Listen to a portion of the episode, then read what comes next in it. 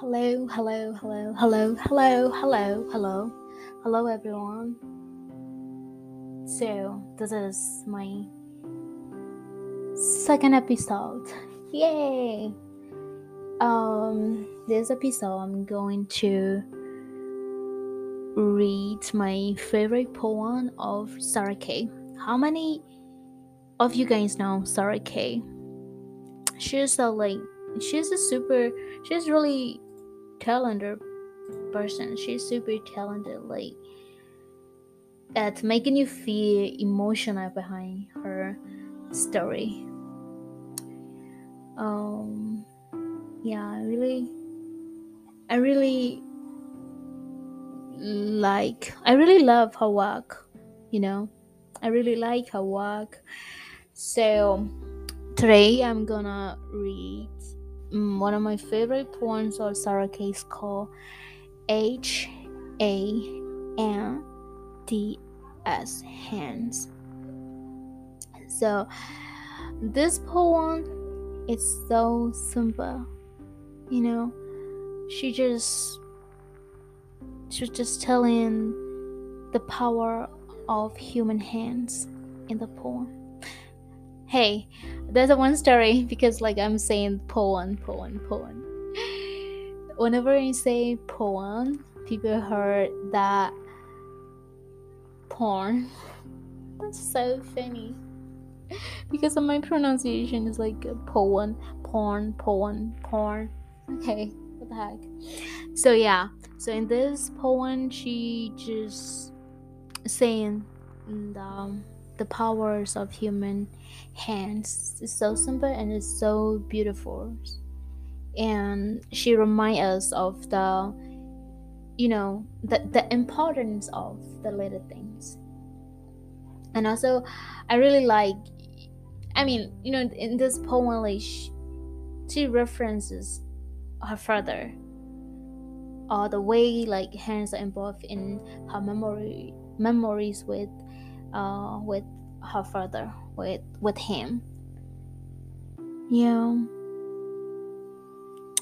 that's so beautiful. This is a really beautiful poem. So um,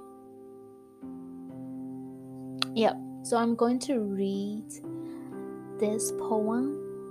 So enjoy, enjoy. So hands by Sarah Kay. People used to tell me that I had beautiful hands. Told me so often. In fact, that one day I started to believe them until I asked my photographer father, Hey daddy, can I be a hand model? To which he said, No way. I don't remember the reason he gave me, and I would have been upset, but there were far too many stuffed animals to hold, too many homework assignments to write, too many boys to refer to, many years to grow old. We used to have a game, my dad and I, about holding hands, because we held hands everywhere. And every time either he or I would whisper a great big number to the others, pretending that we were keeping track of how many times we had held hands. That we were sure this one have to be eight millions two thousand seven hundred and fifty-three. Hands learns more than minds do. Hand learns how to hold other hands, how to grip pencils and mold poetry how to take up pianos and dribble a basketball and grip the handles of a bicycle.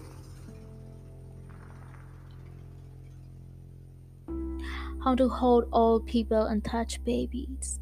I love hands like I love people. They are the maps and the compasses which, which we navigate our way through life. Some people read poems to tell you your future but I had hands to tell your past. Each scar makes a story worth telling. Each color's plan, each crinkle nugget is a missed punch or years in a factory.